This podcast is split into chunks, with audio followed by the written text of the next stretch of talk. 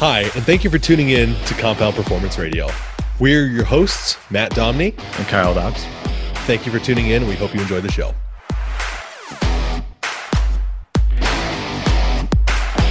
All right, well, everybody, thank you for joining us on today's episode of Compound Performance Radio. Today we have with us uh, Grant Fowler. So, Grant, thank you very much for joining us. Uh, if you'd like to take a moment to introduce yourself to the listeners who don't know who you are, uh, I think they would greatly appreciate it. Yeah, yeah. Thanks for having me, guys. Um, you know, I think as far as kind of my background as a coach goes, um, I'm not really known, you know, for any one thing necessarily. Uh, I guess you know, with with training on the training side of things, um, you know, I've had I've done a few podcasts on training variability, and I think that's kind of been you know a big cornerstone of some of the work that I do and how I approach training through that uh, lens, that kind of non-linear um, programming from not only a training standpoint, but also kind of um, just a lifestyle and health standpoint as well. Uh, you know, I got into training, I would say probably, or, or training uh, clients and working with people probably about eight years ago. Um, I'm 25 now, so I started probably when I was like, I think 16 or 17. I was training, uh, you know, just kids out of the YMCA, just kind of doing my thing that way. And, you know, it really just started out kind of as a almost a hobby. Um, you know, I was reading websites like T Nation and, uh, you know, I felt like I had kind of like stumbled upon like a gold mine of like secret information back then, you know, so I kind of felt like I was, I was onto something kind of uh, unique. And then obviously the more I, I kind of learned about training, you know, I realized um, that obviously wasn't the case. But I think throughout my whole uh, journey as just a fitness professional, you know, my entire goal has just been to kind of, uh, you know, stay one step ahead. I mean, I've, I've been interested in not just training, but also the human health side of things, which I think is a part of this entire thing that kind of gets left out and ignored a little bit too much.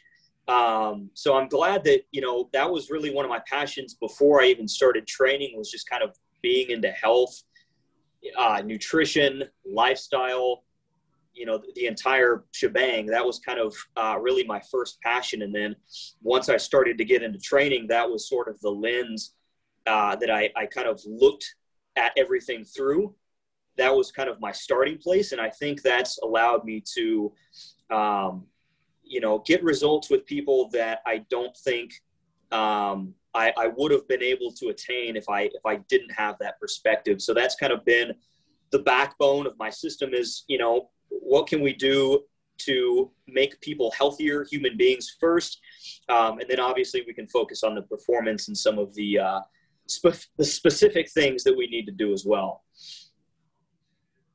Boom. That was good. That, yeah. that was one of our better uh, our better bios. I man, most most other all the other like presenters that we've had are like quaking in their boots right now because usually they're just like, "Hi, my name is John, and I lift weights on the internet." Yeah. Masterful. No, I yeah.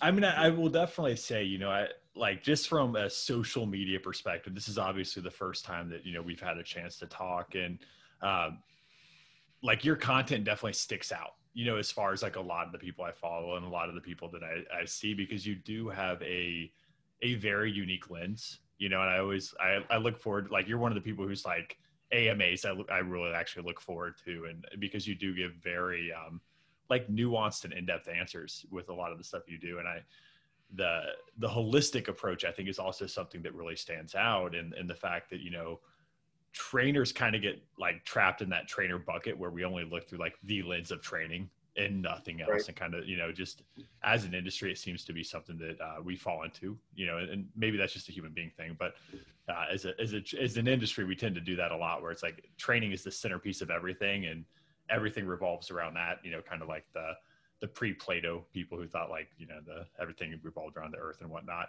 but um God, I'm rambling. I don't even know where I was going with that. Matt just no, I know, I, I, know what you're, I know what you're trying to say. Though. It's like it's it's the it's a the holistic lens is very different than a lot of other people do, and it's one of those things that's probably a little bit more important than a lot of other people are are looking at with their training because it's really easy for me as a coach to be like, well, why don't you just do all of the stuff that I do every day to a client? And they're like, well, I have like a job and like a family and like I don't want to do this. That's why I'm paying you to coach me.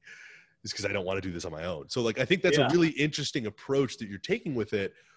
What would what would you say was one of the things that made you the most interested in attacking it that way as opposed to the way that everybody else is?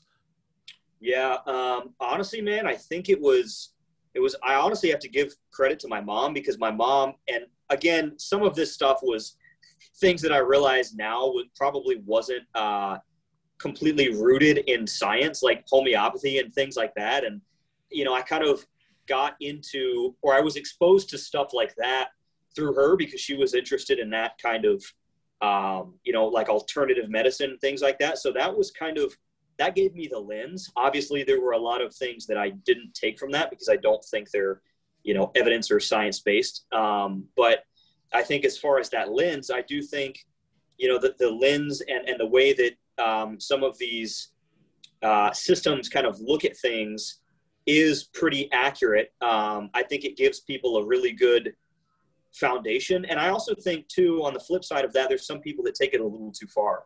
Um, you know, when you start talking about holistic stuff, it's almost like I think there can be a negative stigma kind of attached to that. Like Mhm. we're going to attach some crystals to your head or something. Chakra, You know? man. It's all good. It's all good. Yeah. We'll train, we'll train by chakra. And we're gonna walk around with the this this is actually one of the things that I got from a client who who told me he's like I'm he's like I don't know if I believe this or not, but like my person told me to walk around with a piece of pyrite in my pocket. He's like, so I'm gonna do it, but I don't know what this means. Yeah. and you know, and then on the flip side of that, it's like when you start to learn about quantum mechanics and things like that, it's like, well, you know, how much of this stuff not necessarily is accurate, but how much of it could potentially be useful? You know, it's not really up to me to um, decide. I mean, it's it's one of those things that I think there's been certain um, there's been some research obviously done and uh, certain areas that are kind of fringe now. Like you're starting to see like a lot of the Joe Dispenza stuff. Um, a, a lot of that is like I think uh, very rooted in in good evidence and physiology as as well. And so you're kind of starting to see this like blend of ideas where maybe some of that weird stuff that we thought wasn't actually uh, legitimate, maybe it, it potentially could be, right? You know, it's it's like we don't know. Um, I'm not going to go tell a client to stick a rock in their pocket, but it's like in 30 years, who knows what we might discover about fucking rocks? You know, who, who we don't know, right? There's so many things I think uh, with this field and just with some of the stuff that um, we're doing now and the stuff we're being exposed to that you know in, in 20 to 30 years, I think we're going to look back and be like, damn, we didn't know shit, you know. I mean, that's for sure. Like, this is a field that's very, very in its in, uh, in its infancy, and that was an interesting thing that you were talking about with like when you're looking at like quantum mechanics and quantum entanglement and things like that. Like, are we going to start talking? Are we going to break the podcast down into like just a full on like quantum discussion now about how like there's like spooky ac- action at a distance happening in personal training when you're like lifting a weight and somebody else is? We can talk about like vibrations and frequency. Yeah, like what are we doing here? Where are we, We going? go- we I'm excited. I think in every the next like in, in 10 years matt's going to be at powerlifting meets and everybody's going to have their own pyrite crystal and they're just going to be like rocking it in their singlet you Yeah. know, and it's You're gonna be like, yeah, this is my deadlift one, this is my bench one. Yeah. Exactly. yeah, I got Cool. quartz for squats because there's a Q in it, so it's the same. So the, the particles are similar. So the entanglement is yeah, it's perfect. It's great. Trust me, metaphysical. it's all this thing. Uh,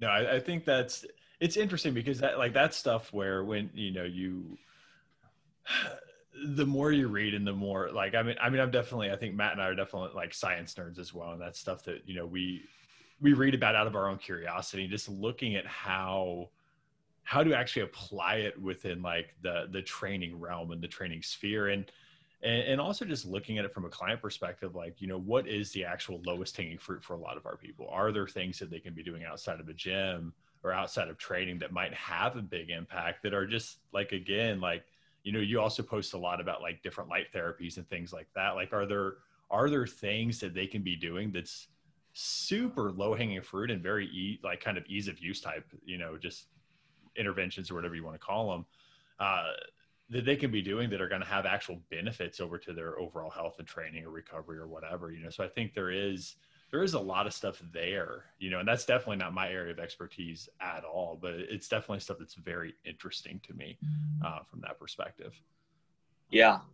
Yeah most definitely. I even think just emotions and, and mindset i think that's something that's starting to get uh, a little more attention now. I think it was kind of corny and cheesy motivational stuff and now there's actually kind of some real research. Again kind of going back to like some of that joe dispenza stuff into uh, some of the underpinnings of that and how people can actually take uh, just better control of themselves from a emotional physiological standpoint i think that's where there's a lot of potential to be tapped because it's like we train people for an hour a day but then the 22 hours 23 hours you know, however long that they're, you know, doing their own thing, they're in their house, they're, you know, in relationships with other people. There's so many things that can uh, set them off emotionally and, and kind of just throw their recovery into the shitter, so to speak. You know, I've worked with so many clients and it's like, they're all doing the same program, but it's like, what's the difference between this guy that's getting great results, um, you know, and this guy that's not? And, and nine out of 10 times, dude, it's so easy to tell, like, it's just their emotional life.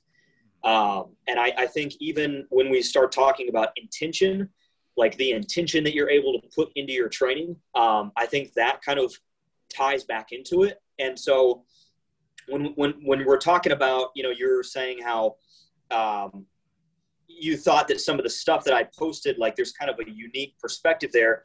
I think a lot of it, a lot of it's really the same thing that a lot of other people talk about.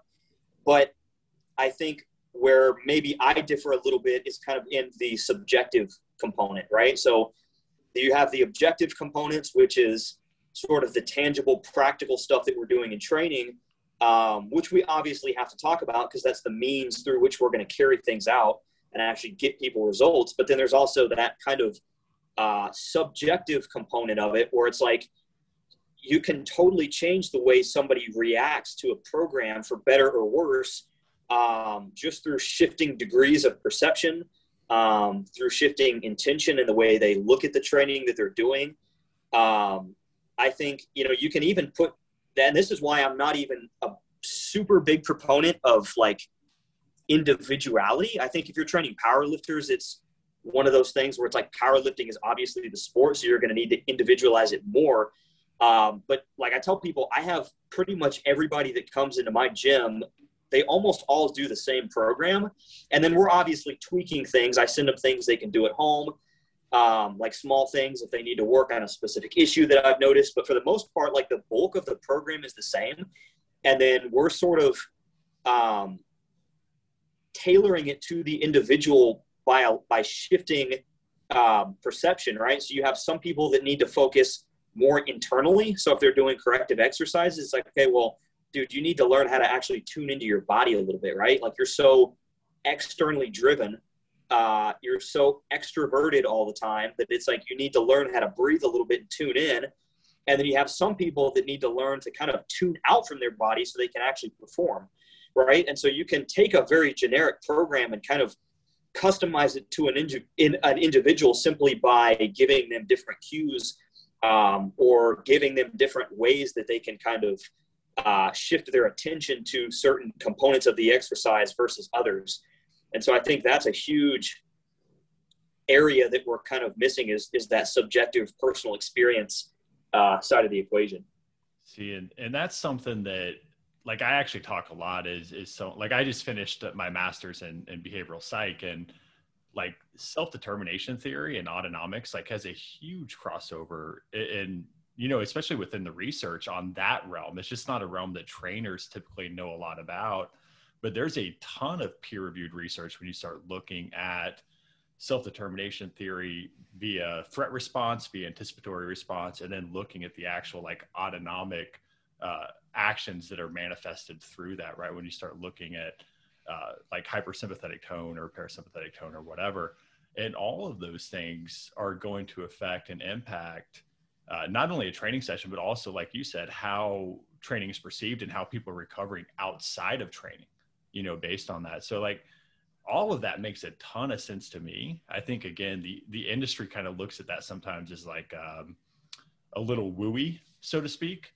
But For there's sure. actually a lot uh, of actual research, probably more research on that realm than there is in the actual fitness and training realm when you start looking Yeah. at peer reviewed evidence. Um, so yeah, I, I definitely like that stuff's kind of right up my alley as well, and stuff that I definitely think is um, super valuable. And like, I've even worked with like organizations where we did 90 day blood testing, we did daily Omegawaves, we looked at building out better communication strategies within corporate settings and within tra- like actual training sessions and training the perception of training and decreasing threat response or increasing anticipatory response and looking at how those things like manifested over the course of like mesocycles and macro cycles for for training numbers as well and it's it's Yeah. cool shit Yeah, it really is. And I think, you know, I'm not saying that you can't approach it from like a solely, uh, you know, an individualized training perspective. I think there is a lot of physical things that you can do to,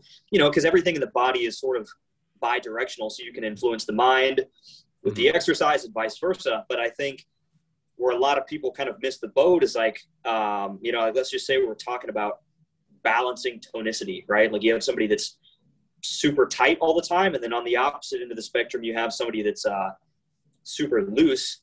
It's like, well, we can sit here and kind of argue about perfect ratios of training or isometrics and this and that in terms of, okay, well, how do we get this person more tight into an optimal state and how do we get this person more loose?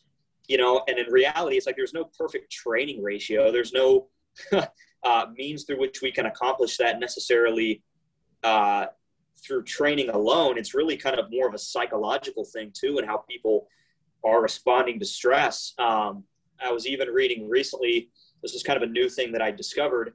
Um, there are certain cells. Uh, I think they're called myofibroblasts. I might be saying that wrong, but they're kind of in, in between um, contractile muscle and then like non-contractile tissue, I guess. So they kind of they're kind of a blend between the two, but they respond to primarily to uh, varying chemical states. So if you're extremely emotional and, and you know when you go into work, your neck is going to tense up and you're going to get really angry at your boss, a lot of these cells kind of adapt slowly to some of those chemical responses and they can either tighten or loosen based on um, just your emotional state, right? So there's like, even on a muscular level, there's certain things that we can't control through a contractile standpoint, through an exercise intervention necessarily, um, especially if we're not acknowledging that emotional cognitive side of the equation. Uh, there's very even distinct pathways there that I think can only be accessed through that uh, through that perspective and that lens. No, I, I would definitely think so, and I think that's where even like even just talking about like the the secretion of like glucocorticoids into cortisol into you know dopaminergic processes. If you look at threat response, like a lot of that has to do with the immersion of a stimulus or the immersion of an environment, and prior training results or prior experiences within that stimulus or contact of that stimulus in that environment and if you can start creating a different perception for people, you can completely alter their actual like hormone and neurotransmitter production respective to that stimulus and environment. You know, and I think Yeah. that's where yeah, if you're looking at like the the brain, if you're looking at like uh, like cognitive or behavioral function like in physiology, like it is definitely a, it's a two-way street. Like it is efferent and afferent in a lot of ways and even looking at things like PRI like my supposition of a lot of that from a respiration base is like there like there's probably a lot of like polyvagal mechanisms that are actually happening you know within those those respiration based drills to look at increasing parasympathetic tone for better movement competency in people who are super hypertonic coming into an actual session uh, Yeah. like- or, or post rehabilitative or whatever someone who's under a lot of uh like a high threat response or a high uh, or a hyper vigilance type response like that. I think there's a lot to that that um, is probably outside of like what the course is actually teaching. That's probably acting as mechanisms for the results. Oh yeah, no, most definitely, most definitely. Very cool. Uh, this is definitely different than uh, some of our other podcasts. Oh, it's absolutely much much more different. I We're think people are talking some, about yeah, things. people are getting some fitness stuff out of this too. Matt's got Matt's got to make some jokes here. I'm gonna have to. It's at some point to just make somebody just to, to break it up a little bit. That's the only reason why I'm on the podcast. Is Just so nobody gets bored and leaves. exactly. Yeah, I'm comic relief, so everybody's like, okay, cool. Well, the dumb guy's gonna say something funny at some point. Oh, we'll be good. Uh, but no, I think that, I think that is something that's super interesting. Is the way that you're kind of breaking it down by by looking at it through the the emotional response of, of what clients are doing and how they're going to be getting uh, getting to where they want to go. So, what would you say uh, if you have if anybody who's listening to this would be interested in in learning about how you kind of do that? What would you say like an like an easy example of like a step by step process that you take your clients through who are on very opposite ends of the spectrum to achieve the result that you're kind of looking for? Yeah, uh, I think right now, you know, it's kind of in its infancy because it's something that I'm still trying to figure out from a practical standpoint because there's so many, you know, we can sit here and talk about, you know, the theory about it all day, but when it actually comes to, well, what are you going to do? Right. You know, that's kind of the big thing that we all want to know. And, you know, it's really nuanced um, and it really depends on the individual and it, and it kind of depends on uh, the context as well. So I think a lot of it comes down to honestly just having conversations with people um, because you know it's not going to be one of those things where i think with a lot of this stuff people think they're just going to sit somebody down and like interrogate them and be like what are you feeling? What, what you, what's your emotional state like? You know? And it just never works that way because if you approach it that way they're not going to you have to like build trust obviously for them to be able to kind of share those things with you and then i think literally just kind of talking to people and kind of just getting a sense of where they're at um, is huge. And then that kind of just affects your approach and how you talk to them. I mean, like you can ask anybody that trains with me, I'll have a group of like 10 people in the room, completely different personalities. And I'm talking to one person in one tone, and then I'm turning around yelling at somebody else. You know, it's like um, you, you almost have to be kind of a chameleon um, in how you work with people. And it's not to say that you can't have a general approach or that you have to be uh, you have to walk on eggshells with people. You know, um, I think there is kind of a general middle ground there, um, but you know, a lot of it's just in kind of some of the cues that I give people, um, and some of the things that you know, like with plyometrics. I have a lot of guys, especially uh, that don't play sports now. So a lot of them are kind of just retired. Maybe they played sports a long time ago, um, but they're not like super athletic guys. Like they're guys that lift weights, but they're kind of wanting to maintain some athleticism. And so for them, you know, it's really important to kind of get them out of their heads uh, when they lift.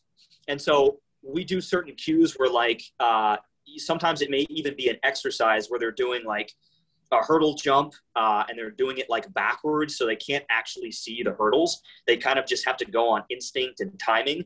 Um, so they're sort of able to tune out a little bit from the cognitive and the overthinking components. Um, sometimes it's as simple as just getting somebody to shift their gaze in a specific direction. So like you'll have a lot of people that um, you know if they're really good at lifting weights but they kind of struggle with the plyometrics and like the timing of certain movements, like again, say a hurdle jump or something. Um, we'll have them do certain things where they're just kind of orienting their gaze forward instead of like looking down. You'll see a lot of guys that are overly tight. They kind of clinch up with their hands and they're just looking down the entire time. Sometimes it even comes down to just arm swing and just getting them to actually um, move their arms a little bit, be a little bit more fluid with their body. So it's kind of you have the cueing side of things where you're cueing them into the right positions, and then you kind of layer in the uh, the subconscious part of it where it's okay now it's time to tune out. Try to maintain everything that you just did, everything that we just taught you, but do it through feel. Um, I think even too kind of just giving people a perspective shift in how they approach a lift can be useful. I think there's certain times where even using fear um, can be beneficial, right? I think we think we always hear and people talk a lot about the fact that you should go into training being motivated, but I think there's very distinct times where sometimes approaching something with a little bit of fear um, can be useful as well because you're kind of activating pathways in your brain that change how you respond to threat you know, at, just a very fundamental level.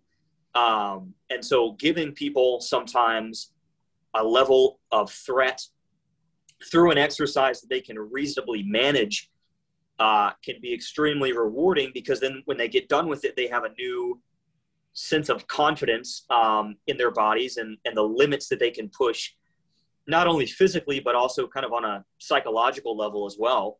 Uh, isometrics, I think, are a great way to do that.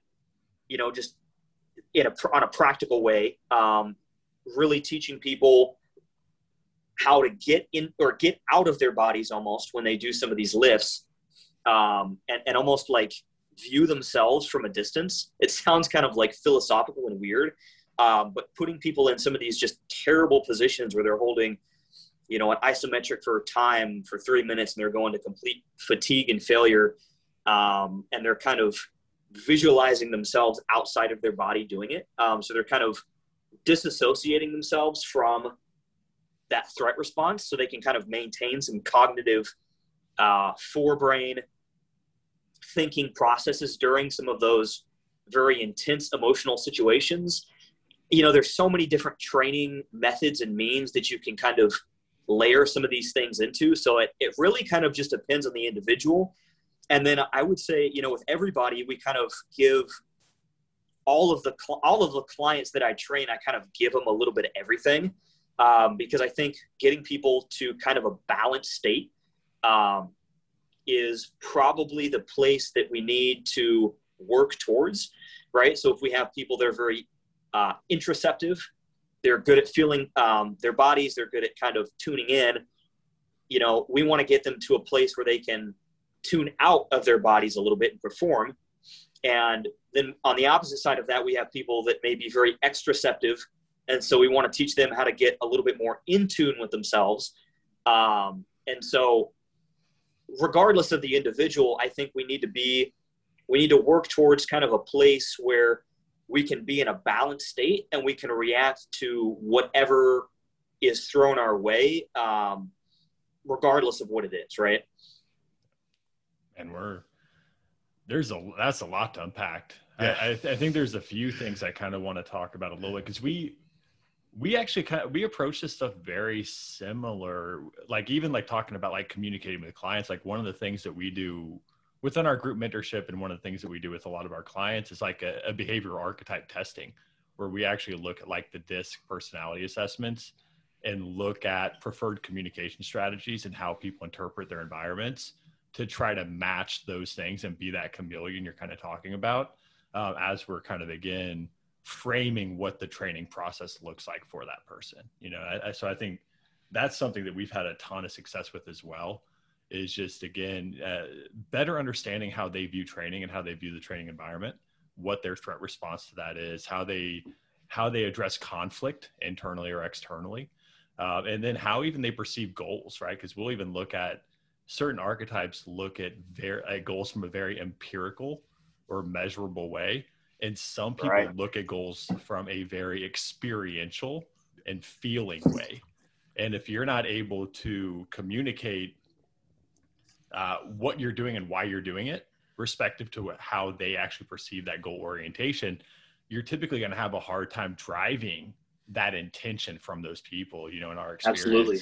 Uh, so that's all stuff that you know we we think very highly of and we try to implement as well. And it's it's cool to hear how you're kind of doing that even within like a, a group setting uh, live yeah. on the floor because that's that's huge to me.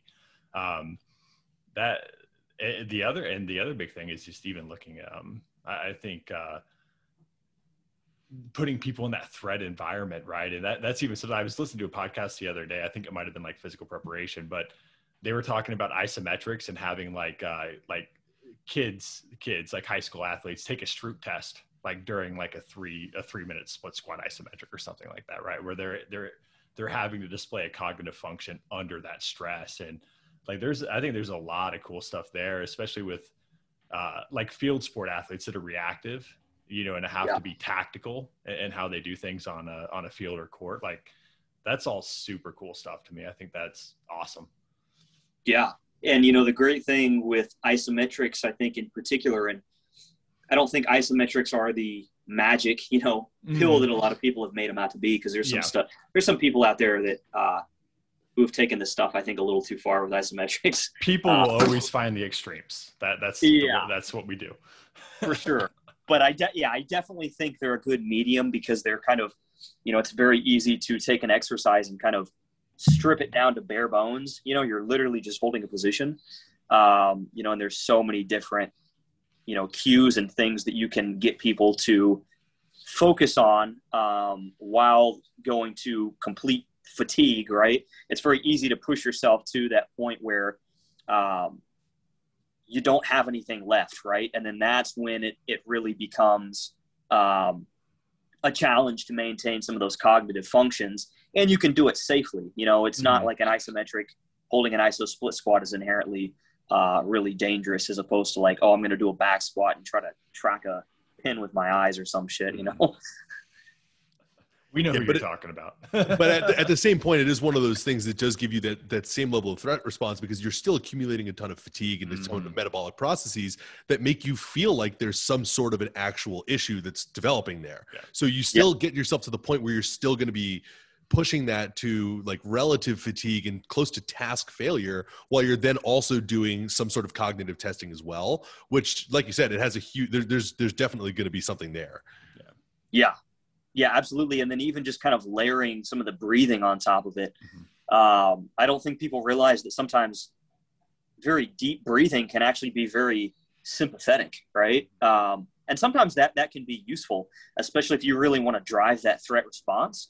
Um, you know, and then at the same time, I think just even being aware of your breath. I don't think you always need to be completely in control of your breath because if you're doing, you know, a hundred meter sprint, you're not Mhm. going to be breathing through your nose, obviously. but uh, to to be uh, aware of it and to not let it get too far outside of an idealized range for whatever you know activity you're doing. I think isometrics can be a really useful tool for uh, learning how to do that under a lot of fatigue, for sure. I, I like that a lot, and that that's something that, yeah, the it, like it's definitely like been become like a buzz word or, or a buzz trend in, in the industry over the last few years, and they're we we use them for for certain things, and then we you know we obviously don't use them for others, but but I do think from that perspective, it is interesting just to see how far people will go and, and really like kind of a high threat but actually like low threshold environment right? Where it's like there's no real harm that you're ever going to cause yourself in a body weight split squat. Like you your Yeah. knee might your your knee might drop three inches to the ground when you hit like maximal fatigue there right? you might get a little scuff on your back knee from hitting the ground yeah you know but it's like no no one's going to actually hurt themselves. So there, there is a huge psychological component that you know you find out really quickly with clients like uh, like how are you willing to go to that dark place? It's kind of how we describe it to people. Like like how far are you willing to go with this you know? And and i think uh, like we also use like other kind of self-limiting you know um, interventions for this in training. Like one of our things that's programmed into almost all of our our like group type programs is there's a weekly like um, five minute assault bike test.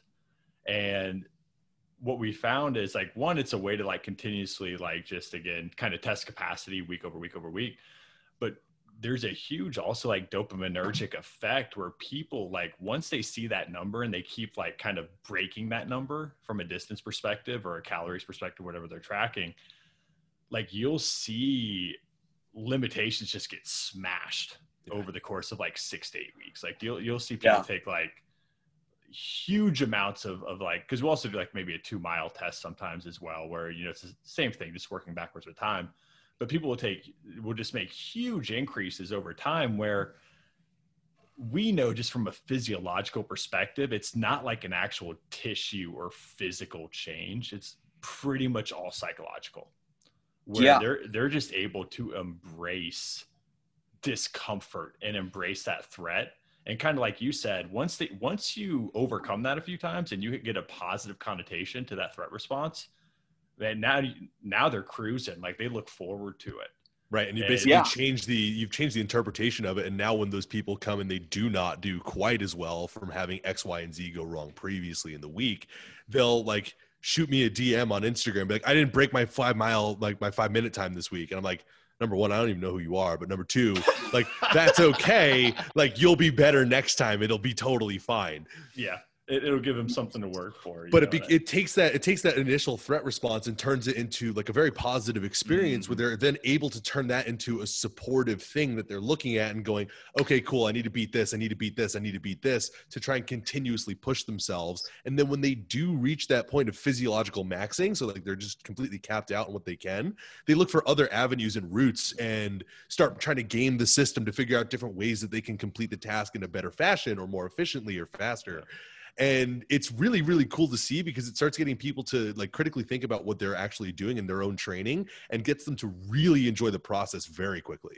And it's yeah. so it's like at that point it's like hey can you can you maintain your your same rpm pace for three miles now instead of two right? Yeah. like the, the building on it's just so easy at that point. And you'll just see people yeah over a couple months just like they'll be doing like four miles at the old two mile wattage. Like they'll just be crushing it. Is this why Uncle Rico thought he could throw a football over those mountains over there? It might be.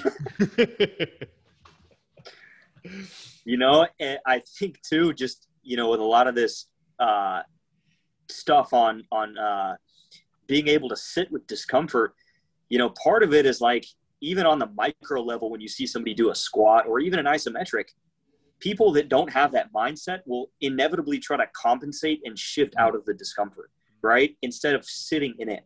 So it's like, okay, well, you know, if, if it feels really bad here, I'm gonna I'm gonna try to cheat it as much as I can, right? And then once they get into that mindset where they almost kind of enjoy it a little bit and they understand the benefit they're going to get out of it, they put themselves into the worst possible position so they can milk everything out of that thing, you know? Like, and I think that's such a, a different perspective too, because it's like, sometimes even if you're just looking at things from a metric standpoint sometimes that doesn't tell the whole picture because you might have compensated the hell out of that exercise uh, to get that number. And i'm not talking about compensations in the sense of oh you're going to get injured but i'm talking about compensating from a i'm actually trying to shift out of the discomfort instead of you know sitting with it um, and and actually learning how to manage it right? And i think there's benefits to learning how to compensate in sport because the goal is to win, right? You got to win. It's not about training is about winning the game within the game, but then sports is like you actually just have to win the game, right? So it doesn't matter. Uh, you don't need to try to sit there with fatigue. That's kind of just a tool to learn how to push to that level, right? And then everything else after that becomes easy. I think it's kind of the same thing with, you know, isometrics. You you actually can use isometrics, I think, to also learn how to kind of tune out and relax a little bit more into a position, right? So if you do like a single leg stand and you're and you're just trying to um, I guess learn how to derive your stability kind of reflexively instead of sitting there and squeezing the hell out of your glutes. Um, it can be kind of beneficial to learn how to relax and take the easy route. So there's two, you know, very different sides there where, you know, if it's a skill I want to add complexity to it and I don't want it to be fatiguing. If it's training, I want to do everything that I can to make it worse, right? And then I think because to some extent training can be a skill, there's also elements of the opposite that you can kind of throw in there too, depending on on what your goal is, and that kind of ties back into the whole um, individual and the objective uh, side of things in terms of uh, interoceptive, exteroceptive, and whatnot. Yeah, and anyone who's ever done a long, a long duration like split squat isometric knows exactly what you're talking about as oh, yeah. far as like shifting out of it. Like you shift into like the back leg a little bit, like you find yourself kind of moving around as you get super uncomfortable. Yeah, rock side to side. Yeah, yeah. You're like, oh, that's that, a little more comfortable. Yeah, that, that is after a while, like you turn into like just a straight masochist and like lean into it, and you're just like, oh yeah, it hurts so good. This is great. Yeah. You know? uh, that you know I, I, think all that stuff's fantastic. And like you said it's like the the idea of training is to make the actual task the the perception of the actual task easier right? Yeah. like it, it's it's like a super compensation of environment or stimulus you know more often than not. And i think that's that's where a lot of people kind of um, probably don't push some of those outputs especially on some of the non-measurable or, or, the more subjective outputs, kind of what we're talking about here. They just yeah. don't push them enough. Uh, because when you look at like professional athletes, like you watch an NBA basketball game, like these guys are all freaks. Like they're all physical freaks, you know, and the, the guys who typically are the most successful within the sport also have the psychological aspect down. And that's where you see a lot of the differentiation sometimes is they perform better under fatigue. When it's the fourth quarter and everybody's tired, who's still making good decisions? Right. Like who's yeah. still got more control over movement, you know, and I think a mm-hmm. lot of people do overlook that aspect of things and just look at, oh well we took your vertical from like a 37 to a 38.5 like that doesn't make you a better basketball player like there's you know that's there, there's yeah. a seal there's a ceiling on that you know and uh, but i do think it's like you watch steph curry in the fourth quarter as opposed to you know any other you know name name another like shooting guard uh, it, you see the difference on just how he perceives and manages the game it's unreal and that's the beauty of it you also start to see the same thing with like mixed martial arts fighters and people like that too. There was a the a, a, a while ago. Um, I think that uh, I, I don't know if he's still coaching and training people anymore, but Martin Rooney, when he was coaching people through uh, mixed martial arts fights and through camps, what he would always have people do is at the end of every single round, as soon as the bell was rung, they would have them raise their hand up like they won every single time, no matter what round it was, every time. Like he, they were never allowed to put their hands down. They were never allowed to lean over and be tired. They would always have to put their hands up every single time. And that just instilled so much more confidence in these people that towards the end, if their opponent was starting to double over because they're getting tired in like round three or four and five, if you're looking at championship fights, like the other person now just has a psychological advantage over you because they're just walking around confident, hand up in the air, ready to go. And that's something like it, a lot of the the when we when I was competing when I was when I was uh, doing Brazilian Jiu Jitsu and, and kickboxing, the the saying was always train hard to compete easy. And i think that's a really really interesting perspective that you're taking with the people that you're training now. Yeah. Yeah i think you know even uh, with some of the mma stuff that you talked about that you mentioned i think anderson silva is a really good example of somebody that could um, remain you know extremely relaxed during his fights and have a lot of confidence and i think you know a lot of this kind of it's a balance between knowing when to push and knowing when to kind of relax and almost have fun with it. Uh, and that's, you know, I think ultimately that's what defines motion economy um, and being able to move well and conserve energy is not just because the best athletes aren't always the ones that know how to push the hardest. Sometimes you find those are the worst because they burn too much energy. Yep, that's uh, how fast. Yeah, so it's it's this very interesting blend between learning how to do both and that goes right back to kind of what i talked about with getting people just into a more balanced state you know that's what all of this seems to always come back to is attaining some degree of symmetry there um, between these extremes that a lot of people want to narrow down on. You know you always got the guys that are the muscular tension contract into position guys. You got the relaxation and it's all about being relaxed and you know flowing and whatnot. And it's like it's really both. There's there's elements of both um, in really everything that we do. Just you know even when we're uh, going about our daily activities and things um, you know we obviously have to manage different degrees of force obviously if we went to go pick up a glass of water with the force that we use to do a deadlift or a bench press you know you should spill the water everywhere so there's this uh, just even down on a micro level, we have to have so much.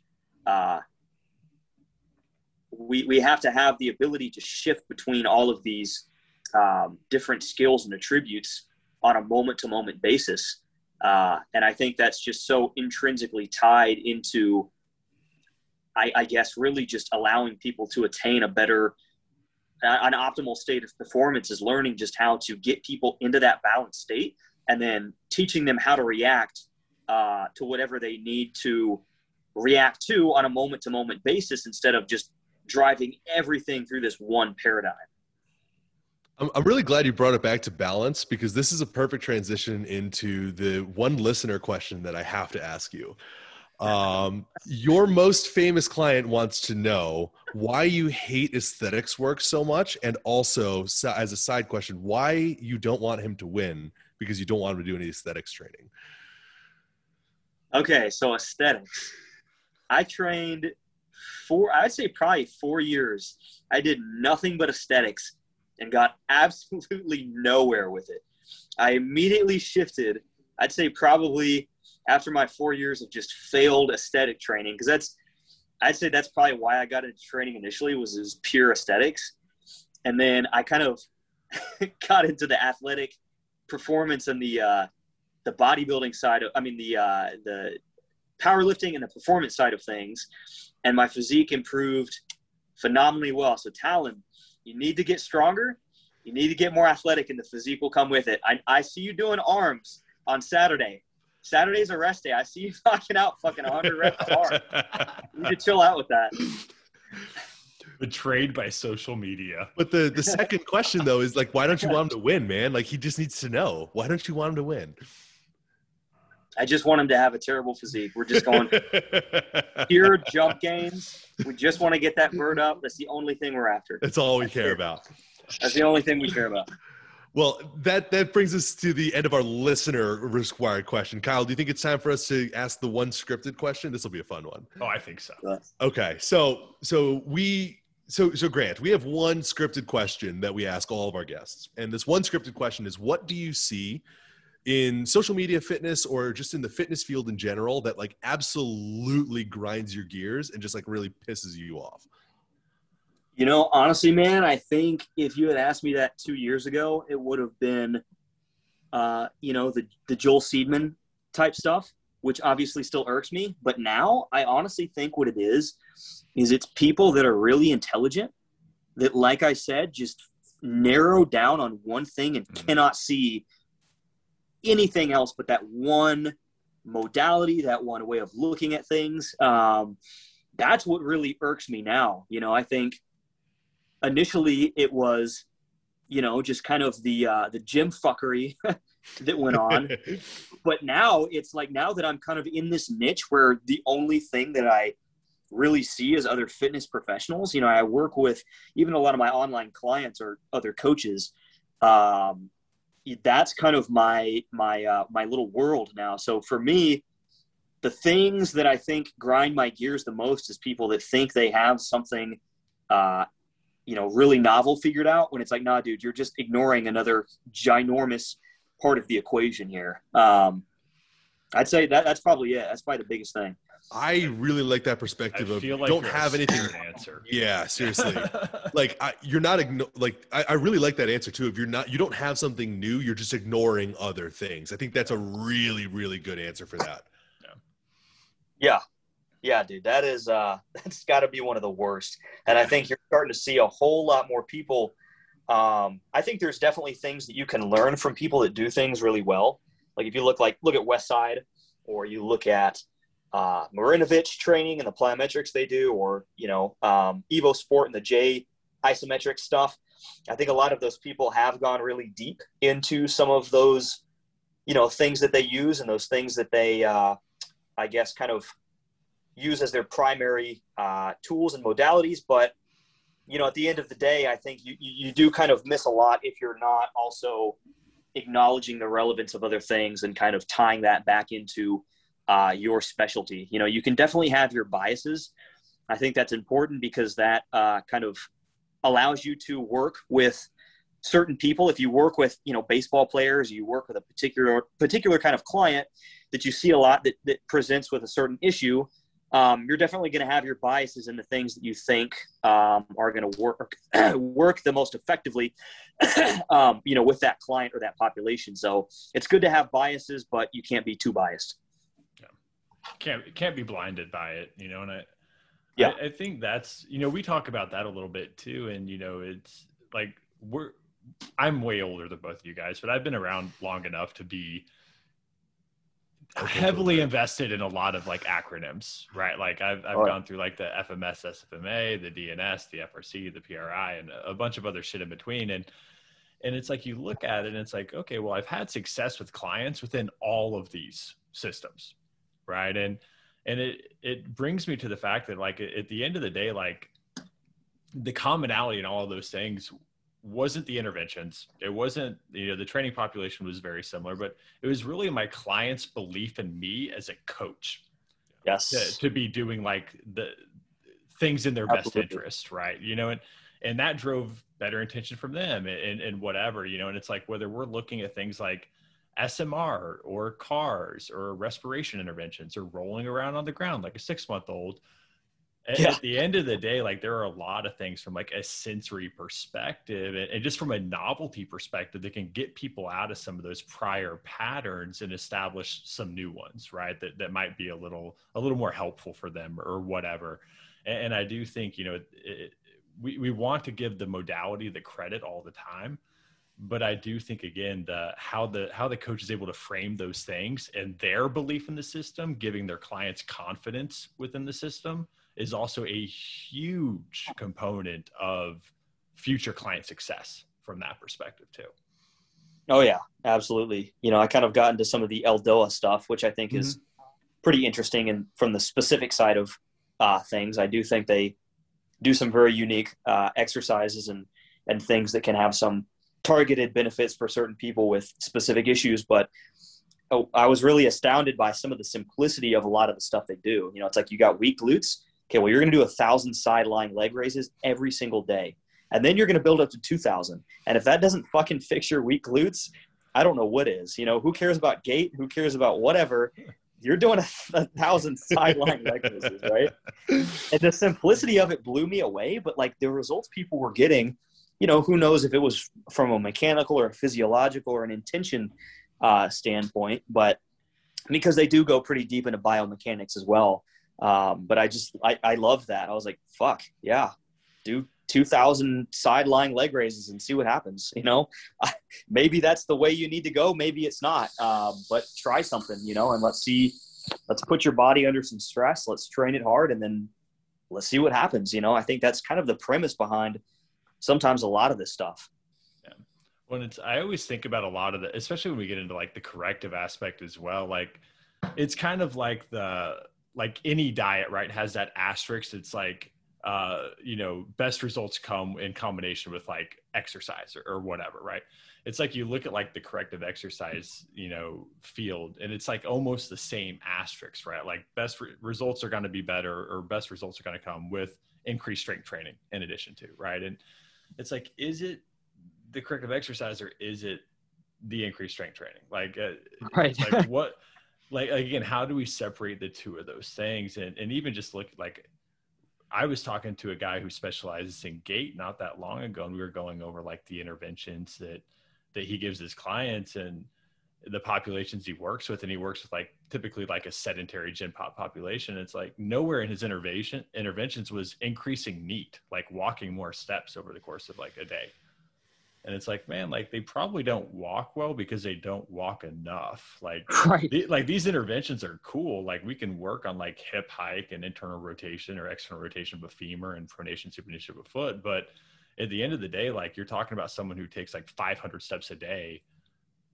Yeah they don't fucking use it so they lost it. Like maybe they should just like start walking more and see what happens. Like they'll probably feel better to start moving better.